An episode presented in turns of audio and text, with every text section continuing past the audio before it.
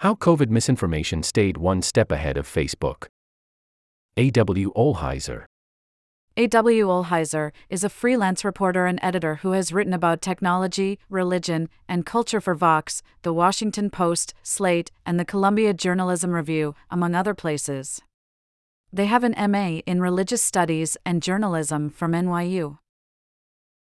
The work of trying to minimize the influence of harmful misinformation is both exhausting and essential.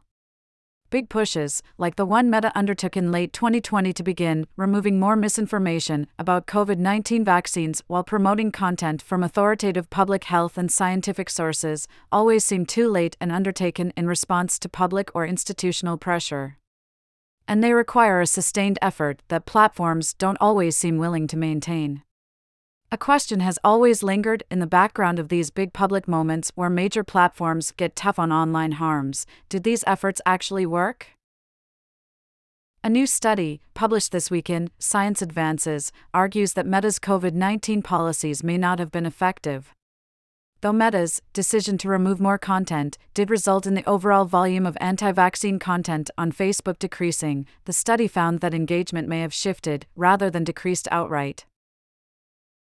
Using data from CrowdTangle, researchers tracked content from a number of public pages and groups that posted content focused on vaccines, sorted into pro and anti vaccine sources.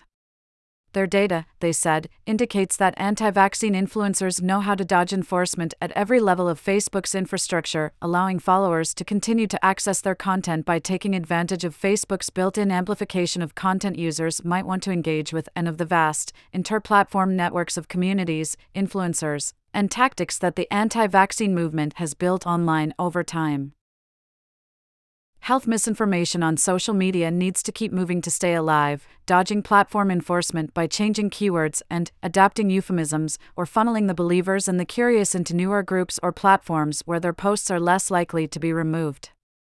Anti vaccine influencers are skilled at this because they've had a lot of practice by the time Meta began rolling out more robust policies in 2021 that were designed to minimize the influence of misinformation about COVID 19 vaccines, anti vaccine communities had been building their strategies to remain visible there for years.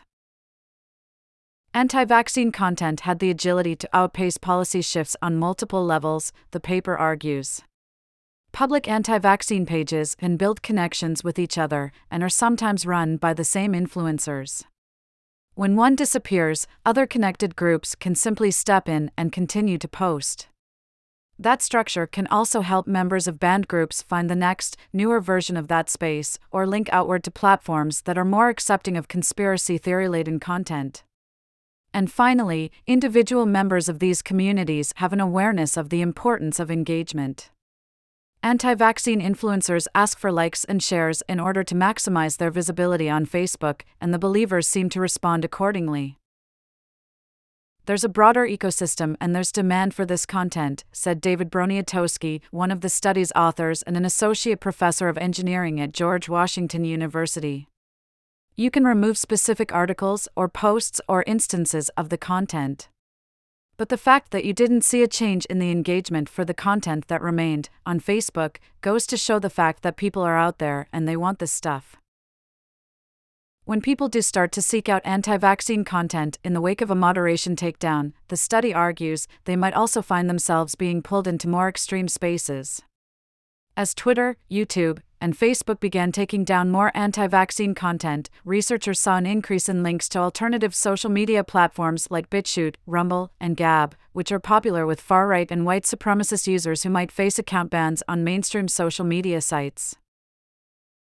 Some of the research here echoes key points that trackers of anti vaccine and conspiracy theory spaces have raised in the past. Networked misinformation, including misinformation about COVID 19 vaccines, doesn't exist in isolation.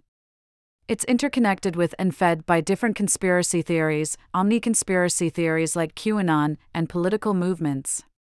Addressing it will take more than takedowns and account bans.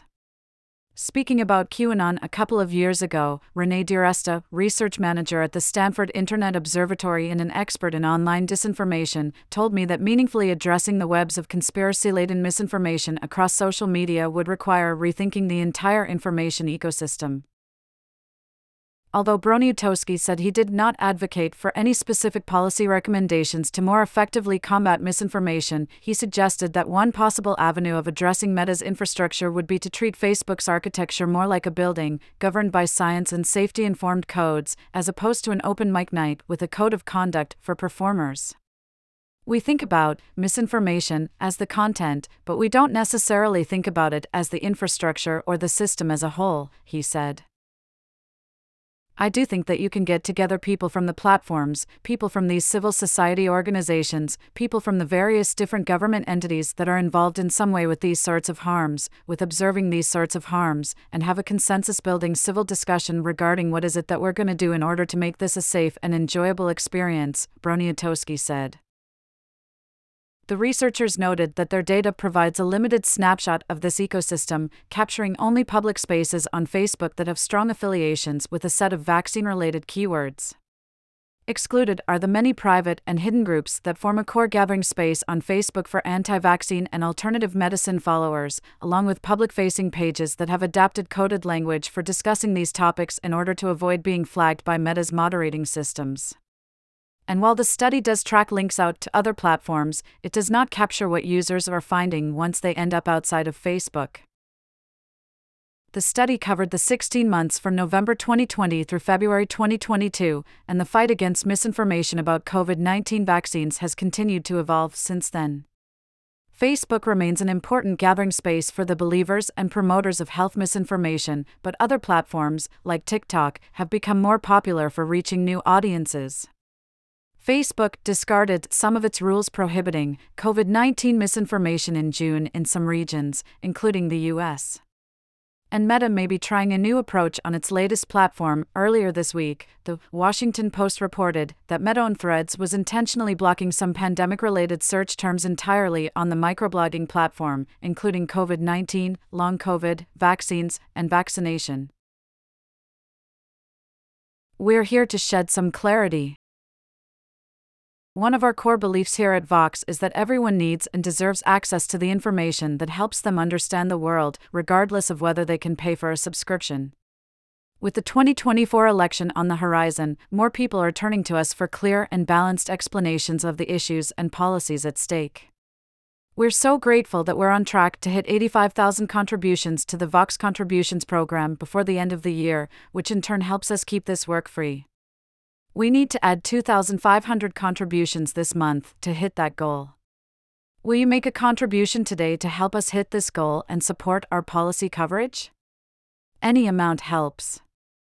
http colon slash slash vox.com slash pages slash support dash now question mark idm underscore campaign equal sign sub dash week dash one ndtm underscore medium equal sign site and idm underscore source equal sign article dash footer